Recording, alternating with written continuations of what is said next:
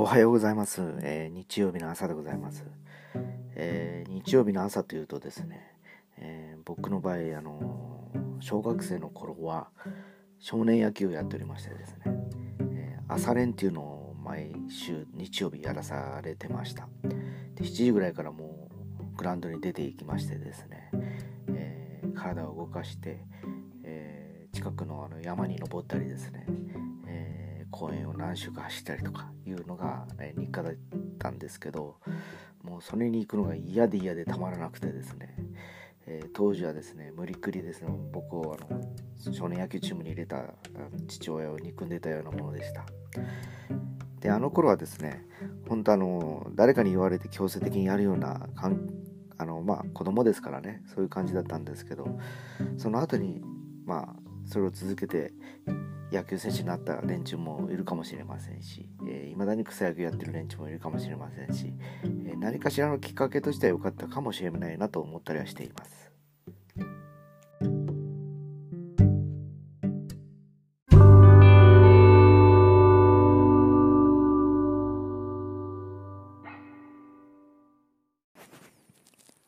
ここからは以前最初にですね、フカマックスと一緒に、えーくっちゃべった、えー音声がちょっと見つかりましたっていうか使えそうなんで、えーまたそれを聞いていただければと思います。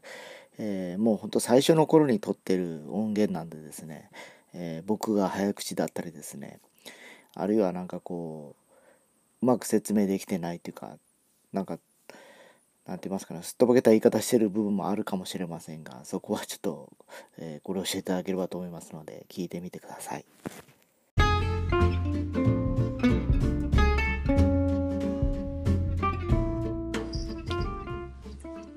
でもほら、なんかさっきの車うん、の下りからうん、最初に買った車とかの話したら、結構その時代の人とかが、の車好きとかがね、引っかかったりするんかなと。ああ、あのね、僕はあの最初に買った車は、あの、もうなくなったいすゞっていうメーカーの車なんですけど、一緒でなくなったんですか？あの、乗用車は作ってない。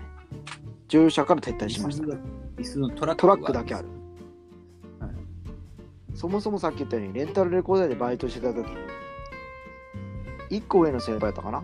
が、社長の息子だったんですね。はい。で、親父さんがベンツに乗ってるんですよ。はいで、お母さんがアウディやったかな。で、もう一台車があったんですね。それが柳瀬が売ってたピアッツァだったんですよ。うんうん。で、それまで僕はそんな興味なかったけど、その人と一緒にバイトして入ってることが多くて、うんいろんな話を教えてもらうんですね。あの、はいこんな感じでデザインがどうのこうのでとか言って。うん、で、だんだんのめり込んでいくんですね、そのそのそその車を聞きながら。はい。でも周りは、トヨタのレビン86とかね、プレリュードとか、うん。シルビアとか、セリカとか、まあ、いわゆるデートカーと言われた車を買う連中が多くて、うん、ファミリアとかね。うん。あんまりそっちに僕興味がなかったんですよ。なんか別に、うんって感じ。で。かといって、あのバリバリ走る、走り屋でもなかったから、うんその車という空間で音楽聴けたりとか、あの自分のほら個室でどっか移動できる感じがしてたんですね、なんか。で、それにピンときたのが、その、イスズピアッツァって車だったんですよ。うんん。ピアッツァそう。プレゼンされましてですね、先輩に。おしゃれな感じなんですか？もうあの、デザイナーがまずね、イタリアのジュージアロという人がデザインしてて、で、ワイパーがまず1本なんですよ。スーパーカーみたいな。1本。イスズピアッツァちょっと後で見た JR130 っていう型式になるんですけど、で、あの、フルフラッシュサーフェスという空力を利用した、なんかな。角が、あの、丸みがあった感じの車で。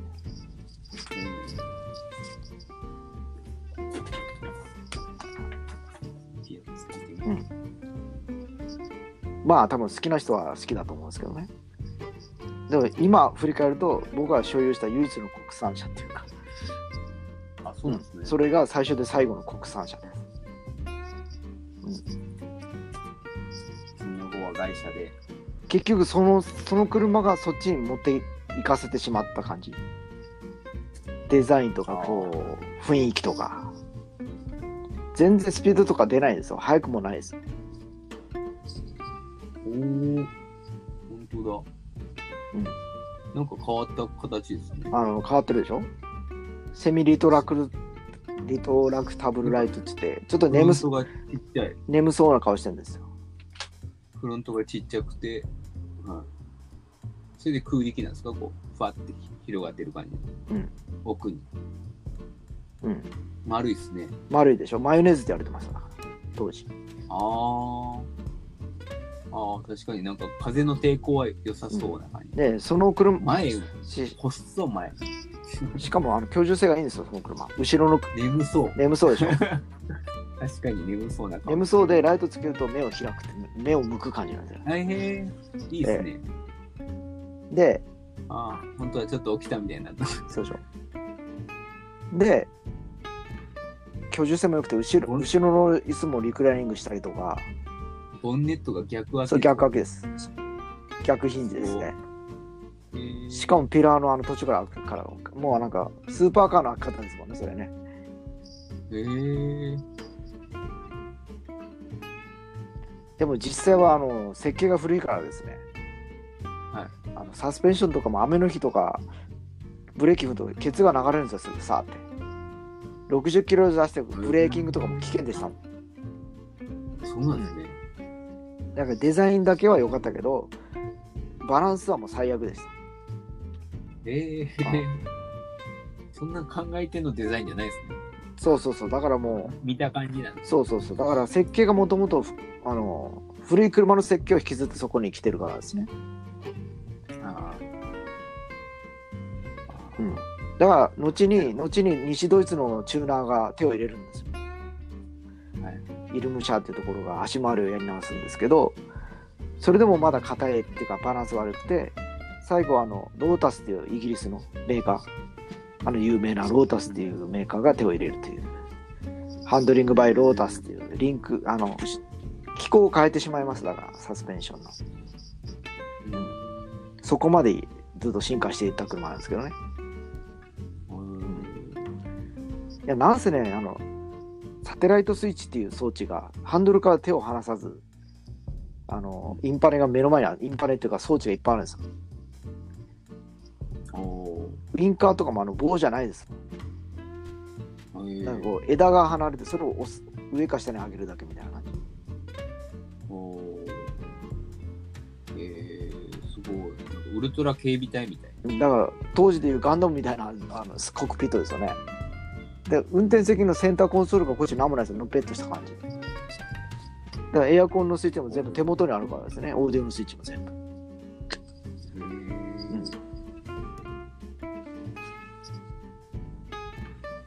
まあ、本当だ。すごいっすね。すごいでしょ？コックピットっすね。コックピットでしょ？だからもう乗ってる時時点で楽しいんですよだから。そのひ運転席にいるだけで初めて知った。で外観も悪くないっていう感じで。でさっき言ったようにシンセサイザーとか運ぶのは後ろ側からよく運べるしっていう。でそれで通学してました学校。大学3年4年2年間かな。それ乗って行ってましたよ。だって1時間ぐらいかかってますよ家からさ。学校まで大学まで。バス電車乗り継いでですよ1時間以上だな。当時はまだそんなに交通の便も良くなかったから。あー。その車で行くところあの同じ1時間の寄り道ができるじゃないですか。いろいろあちこち行ったりね。遅くなっても時間かけないし。でバイト先にも直行で行けるでしょ？車で。でその車をこうプッシュしてくれた先輩は後に音富士とバンド組むことになるんですけどねシュランキーという名の。例の。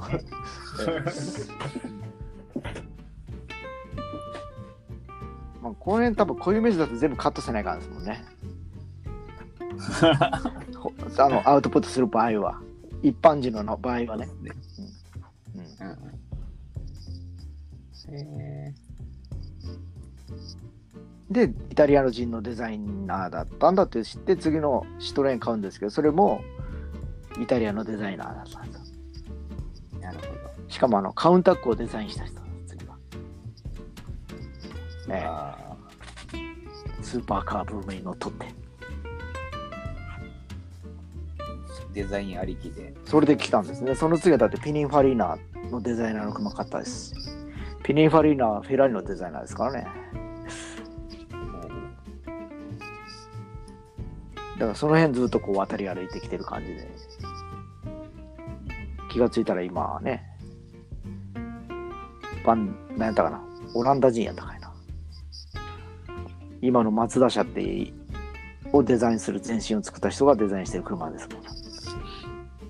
だから多分僕もデザインは好きだと思うんですだからそういう意味では。そうですね。だから本作りでもやっぱいろいろ考えたのはやっぱそこもあったんですよ。トリッペンとのことはして面白くないなと思って。うん。うん。変わってるとよく言われましたけどね。うん。でも多分。これはでもほらでも一般的には刺さらないと思いますこの話題はでも。本当好きな人だけですよ。そうですか？さっき言ってる。そうですかうん、だからあの、もともとこのこの5 6 50代の人たちがこれを聞いてるかっていうところに行きつたどり着いちゃうんですね、要は。いや、でも車、今の車好きな人でも多分聞いたら検索するんじゃないですか。どんなんか気になるんじゃないですか？ピアッツァ。いや、結構ね、あの、サイトがありますよ。その好きな、好きな人たちがそのサークル作ってね。うん。もう好きな人はあれでしょうね。で、知らない人も多分検索あ、まあ書けるかもしれないですね自。分もしたしたからですね。はい。もともとね、あの、眠そう、眠そうな顔ってどんなんやろって絶対気になそう、る。眠そうな顔です。あの、ね。で、検索はします。たまにいるじゃないですか、半ぶら半開きの目をした人。あんな感じですよね。はい。眠そうな顔ですよね。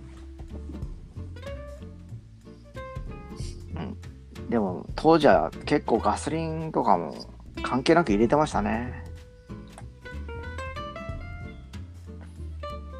燃費はいいんですか？これ。そんなこと気にしたことなかったです。だから、燃費とかは気にしなくていい時代です。要は。あ減ったら入れるってやつ入れるですよ。お腹が空いたらなんか食べる感じですよね。昔ガソリンそんな高くなか100った円か、それぐらいで120円前後やったんじゃないですか、多分、レギュラーで。120円もいかんかったかな。もういかんでしょ。廃浴がそうでしたね、120 100円前後やった気がする。うん100円だから3000円も入れりゃもう半分以上入ったような気がしますもん、なんか。1日多分1000円ぐらい入れよった気がするな、当時。で、月3万ぐらい使うてないですか？ガソリン代で。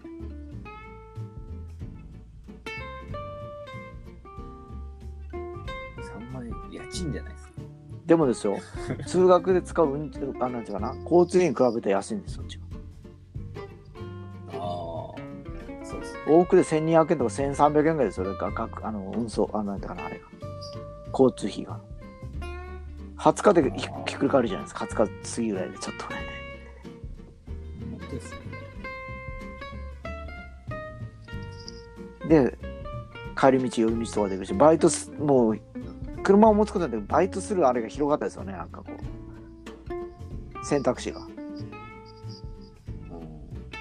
それまでは家から半径多分2キロ以内とかね。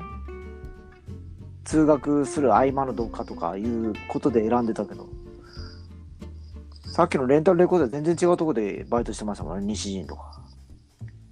一回家買いに帰ってきてからまた行くとかね。直接行くとかね。当時そんな時給も高くない頃にですよ。で何歳ぐらいですか、えー、18、19、20歳ぐらいですか。免許取ったのは19歳かな。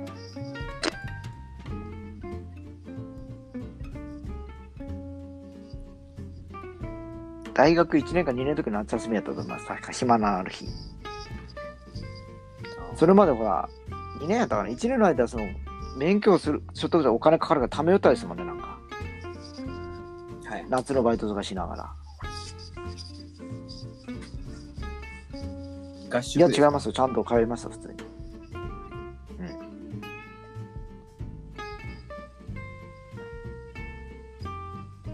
でもまあ、勉強が楽しかったですね、免許取るのは。自動車学校楽しかったですよ。車乗りたかったですね。自分ももう18になってすぐ取りましたけどね。ああ、そうでしょうね。でその免許が欲しくて、バイトでお金貯めてて、専門学校にあまり行かずにん、クビになったんですね。え、結局3年間行ったんですか？いや、留年してないんですよ、だから。もう、クビって言われて、うんあの、辞めたんですよ、学校。それは中退ってことなんですか？違うんですか？中退です。あ、卒業してないんですよね、じゃあ。だから、学校にいる間にデザインの会社を探して、デザイン会社を面接。受かったから辞める。あそうですね。まあまあ。で、手伝いおいでって言われて、学校行きながら手伝いに行く感じに、スタンスにして、で、そこに入ることになる。学校ちょっと卒業できないんですけど、会社に入っていいですかみたいな。ある程度仕事慣れてきたぐらいで言ってみて、はいいよいいよ、みたいな。い。SH さんですかね。学校関係ないけどいいよ、みたいな。ドローンの好きなあの人ですね。最初のヒロシ。ああ、な。それ言っちゃいけないです最初のとか言ったらまだ、ここもカットでいろんなヒロシがびっくりするやつ。バッサリかしてもらいますもん。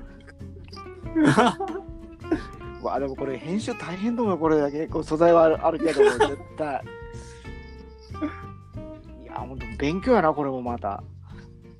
なんか言っていいことは表現のやっぱあるじゃないですかこう制限のこう。雑談ピーって言ってない。ピーって入ってないですか？ピーって素材。いやあるあるっちゃあるけどピそれだとちょっとあのちょっと温度感を変えなきゃいけないでしょ？入入りからー。そうですね。ですね。だからテーマがほらないだけになんかほらどちらかってるからですねある程度こうここまでの話ここまでの話ってこう分けてこう行くしかないんですよ、ですね。うん、車の話なら車の話で自分はあるからですね。車ってでもあんま興味なかそうでもないんじゃない？そうでなんかほらバイクのイメージが強くてあの僕のかいやいや、でももともと車欲しかったです。車にがないと飯塚じゃ暮らせないじゃないですか。まあそれもちょっとカットせないかんです それは他のなんか知らんけど飯塚の人申し訳すいませんってしかないいやいやいや。もうもうみんな、飯塚の人みんなそう思ってますよ。飯塚車ないとダメだって。いやそれ太宰府もそうですよだって基本飯塚市も太宰府市も鉄道が1本しかないんですよ JR と私鉄1本でしょ、でバスってじゃあ何が走ってるかって言ったらまだ飯塚はし西鉄バス沿線あるけどこっちコミュニティバスですからね基本的に。うん。福岡市ししか基本的に走らないじゃないですか西鉄って。だから結局やっぱりそうなると絶対足がいるんですよね。大野女子も走ってないんじゃないかなバス。走ってなかったろや確か。あのはか福岡市までだったと思うんですよ西鉄が走ってんの。はい北九州市は北九州で西鉄が展開してるでしょ？筑豊も筑豊バスかなんかが西鉄がやってる感じじゃないですか？あうん。久留米もそうです。堀川バスとか。あ。めんどくさいですよね。う。ん。もともと鉄道。鉄道だからですね、うん。うん、だからあのあれですよ。だから田舎に行く人は車は絶対今必需品にはなってるんでしょうけど必要だから買う人と欲しいから買う人ではやっぱか違うからね温度がね、そうですね。俺、免許取って最初に乗った車、マーク2ですよ。お家にあったやつですか？そうそう。まあ、あの、お母さんのあの車見るとそんな感じですよね。あのビッグセダンというか、こう、ラグジュアリーセダン系かなと、深町家はね。マーク2。乗り回しました。僕はあの同級生がですね、近く住んでて、そいつが学校に乗ってたんですよ、車にね。うん。で、通り道なんですよ、僕の家。だから、はいいつもそいつに乗せてってもらってたんです。カローラだったんですけど。だその行き道にあと、まだ友達、あと何人かいたんですね。で、あの、あと2人かね、4人で学校行ってたんですよ、みんなで。そいつと、一番初め僕が拾われて、2番目に拾われて、もう一人 3, 番3人、同じ授業とかだったからですね。で、帰る時も一緒じゃないですか、みんな。普通に帰るわけないじゃないですか、もう学校終わってるし。ね。もうどこでも行きますよね、それでね。うん。で、そいつもちょっといい加減運転変われとか言うんですよ、やっぱ。うん俺、もう車出すときよかろうもんって、やっぱそそのうちの車はやっぱ運転したりしますよ、交互にこあう。でもなんか道に迷って林道に行ったりですね、いろいろありましたね、ほんと。き地図しかない時代だったから。なんかどっかの、千部山かどっかに入り込んでしまってから峠を抜けようとしたら全然違う工事現場に出たりとかありましたよ。あ。うん。うんで、いつの頃からそれが楽しくなって、わざわざそう今度林道探し行こうぜとか言い出してですね、一回どこやったかな、三瀬峠の手前かなんかの林道入り込んで、車がもう崖の落ちかけて、ジャフ呼んだこともあるんです。で、こう、で、車が落ちかけたから、どっかにも電話しに行かなきゃいけないじゃないですか。で、山の中の、まあ、その奥深くないけど、ちょっと、ちょっと入り込んどったからですね、じゃあちょっと、また国道まで戻ってから電話かけに行かねて、降りていきよったらなんか、一台車が止まってたんですよ、なんか。うん。なんかこの車はまって音かなってたら僕らがこう近寄った瞬間に男の人と女の人がバッとこうと立ち上がって飛び上がってびっくりした顔してなんかよからぬことしようたんじゃないかなっていう感じで、出ましたね、それは。うんなんかね まさかうこの先に車がおると思ってなかったでしょうねという、うんそういう話もありますそういうこと。もう本当昭和時代の話です。今じゃありえないですね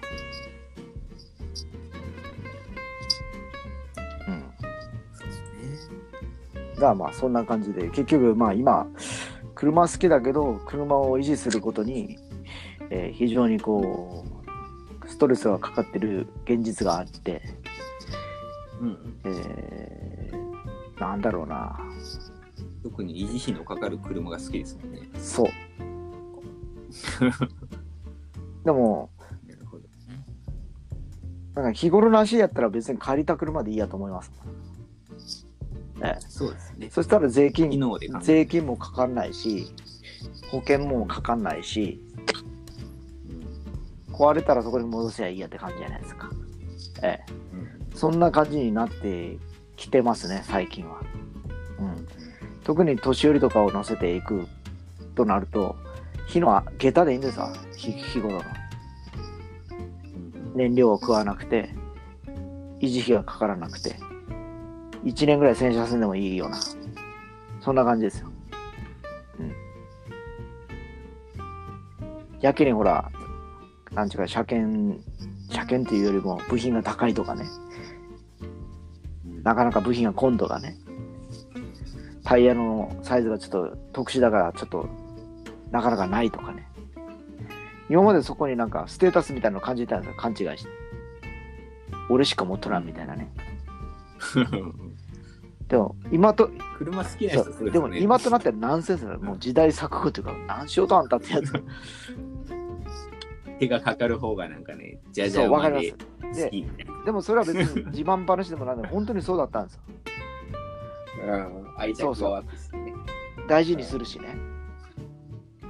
あのー、それから思い入れようが全然違うんですけど、今はね、やっぱあの、必要な時に最低限のことをしてくれればそれでいい感じですよ。うん。だからあの、最近はほら、軽自動車が売れてるのはよくわかります。うん売れてるんですか？だって、税金はだって1万円ぐらいですしね。この間、あのうちの親父のタイヤ変えたんですけど、4本変えて2万円ぐらいですよ。うんあの僕の車は1本が2万ですからね。えそうでしょ？税金は、しかも、そのうちの親父の親父の3倍から4倍ぐらいですからね。そそういうのを考えていくと、はたまた、ダサいじゃないかなと思ったりするんですね。そこも、そんなのにお金使ってっていう。そんないい時代ならいいけど、わざわざそんな、っていうふうに言う風潮にもならしせんせんかなと思ったりするじゃないですか。多分うちの娘の世代からしたらそうだと思うんですよ。わざわざなんでそんなことするとっていう感じ。多分ね。ありえんばいっていう話をですだから。そんな、あぶくぜにいっぱい持ってやっていいけど、無理してそんな持ってるって。俺も 250cc のバイクに変えてから、車検ないけんだいぶ楽ですそうでしょ？うんだからあの、川崎の頃はほらタイヤも金かかるし、壊れたら部品代が高いじゃないですか、やっぱ。うん一回で車検でもなんですよ、やっぱ部品変えたら10万ぐらいいくじゃないですか、バイクでもやっぱ。1000cc とかなってくると。いきますね。はい。だって、軽自動車の車検5、6万で終わるんですよ。そうですよね。そんなん考えたらね、僕の車だって15、6万絶対かかりますもん。あと10万足さないかんですよ、最低。うん。もちろん、あの、消耗品とか買えるからですね。あの、前倒しで。壊れる前に。バッテリーやら何やらあるじゃないですか。タイヤのブレーキパッドとかね。もう壊れてからじゃもっとかかるからですね。そこの16万を惜しんだことによって40万の修理代がかかったとかいう世界ですからね。うん。なんやかんやでやっぱ自転車がいいっすね、一番。自転車のトークした方がいいんじゃないですか、それこそ。え？チャリトークがいいんじゃないですか、それこそ。チャリ、チャリトーク。チャリトーク、そうですね。チャリトークもできそうです。うん。自転車が一番いいわっていう。乗り物トークでこうまとめたいですね。そうですね。結果、自転車がいいっていう。いや、だってほら、一番エコですし、ただあの自転車は今増えた手前ね、ルールの曖昧さが問題視されてるんじゃないですか。交通ルールもそうだし、駐車ルールもそうだし、あとその歩行者との兼ね合いがあるじゃないですか。で、日本遅れてて、やっぱその辺がうまく徹底されてないからですよ。地域でエリアの差があるんです、やっぱ。車の動きししたらいいのか、歩行者の動きしたらいいのかわかんないです。そうです。だから、歩行者から見れば、自転車ってものすごく鬱陶しいんですよ。で、車からもうざがられますよね。で自転車から見たら歩行者よりも車がうざいんですようんだって速度がそれだけ出るからですよスピードが、うん、で自転車の定義っていうのはスピードが遅くなればなるほど危ないんです自転車って、うん、出せば出すほど安全なんですよ自転車は。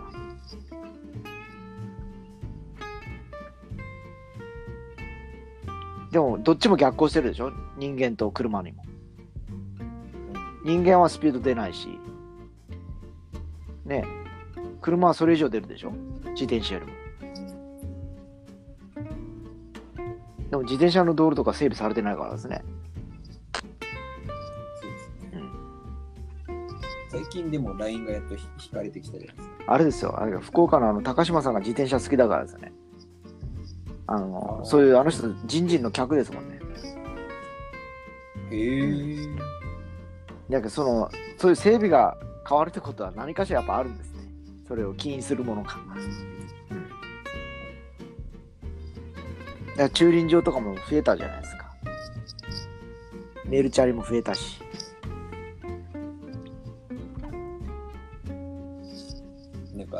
かあの都市高の1個下ぐらいに自転車の道路できるか。うん。あ都、市高と車道の間ぐらい。自転車のですね、最大のデメリットは盗難されることなんですって。そそれさえなければもっと普及するんですよ。で、防犯登録とかいう制度はあっても、法的な効力ってあんまりないですもんね。それは窃盗とかになって、それはまた違う、あれですもんね。警察の方の管轄になるじゃないですか、物を盗むって。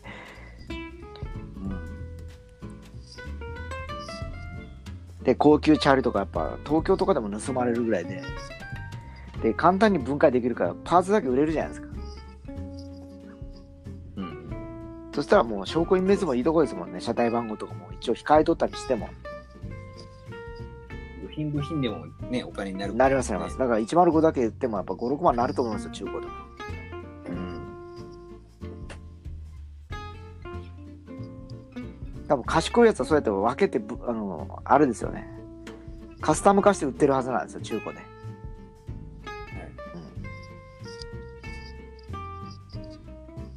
だからそこが唯唯一あのデメリットというかチャリのなんかこうみんなお金出して買いたくない理由の一つなのかなって気がしますね。別に雨の日に濡れないわけでもないし。BMX 昔ハンドルとサドルだけ取られましたね。そうでしょ？でも本体は取っていってないから何もならないですよ。防犯登録を登録しとってもやろ そう。あのロードもそうじゃないですかタイヤだけ持っていかれたとかしかもあのタイヤやったら軽いから持っていきやすいですもんね、車で去って。すぐ取れますしね。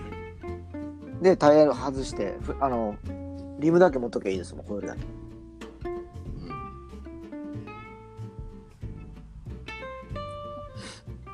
うん。高いのつけたらやばいですね。心配です。そうでしょ。だから、あの、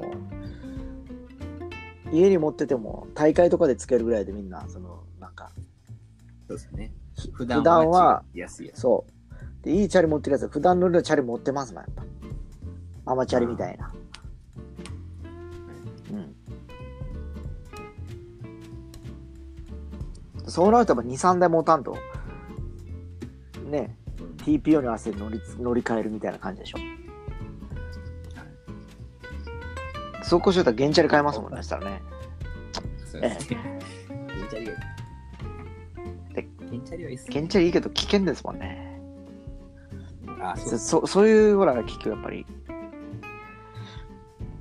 何かリスクやっぱあるんですね。やっぱお金が安いには。やっぱり。だからどっち、どっちかですよけど。かけりゃそれは雨にも乗れんし、ぜその代わりお金かかるってやつですよね。さっき言ったように。タイヤは減りゃ何万も取られるし。壊れりゃ何万もかかるしっていう。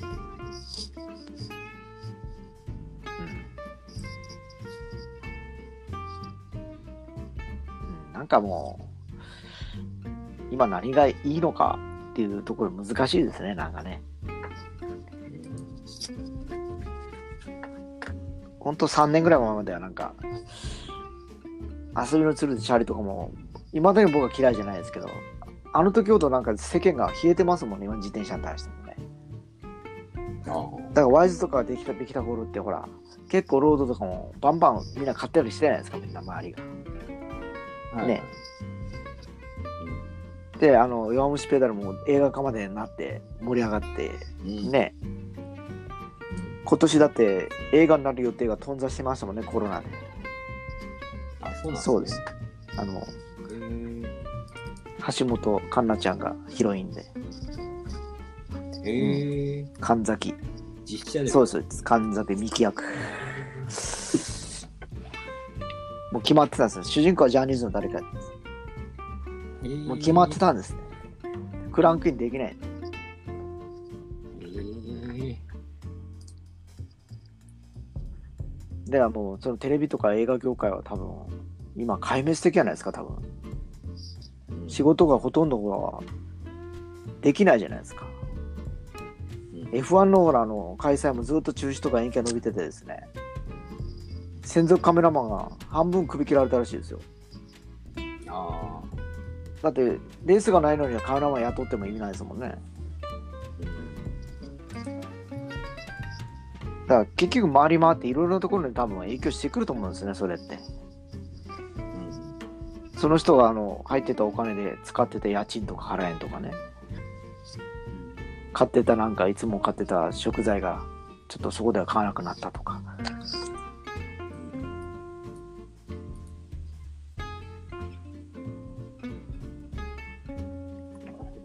うん。だからみんな大変っちゃ大変でしょうねどこもね。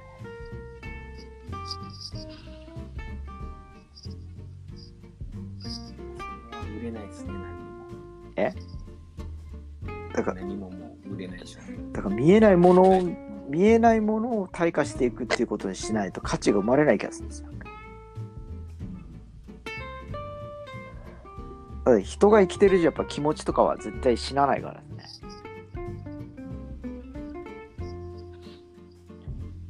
あ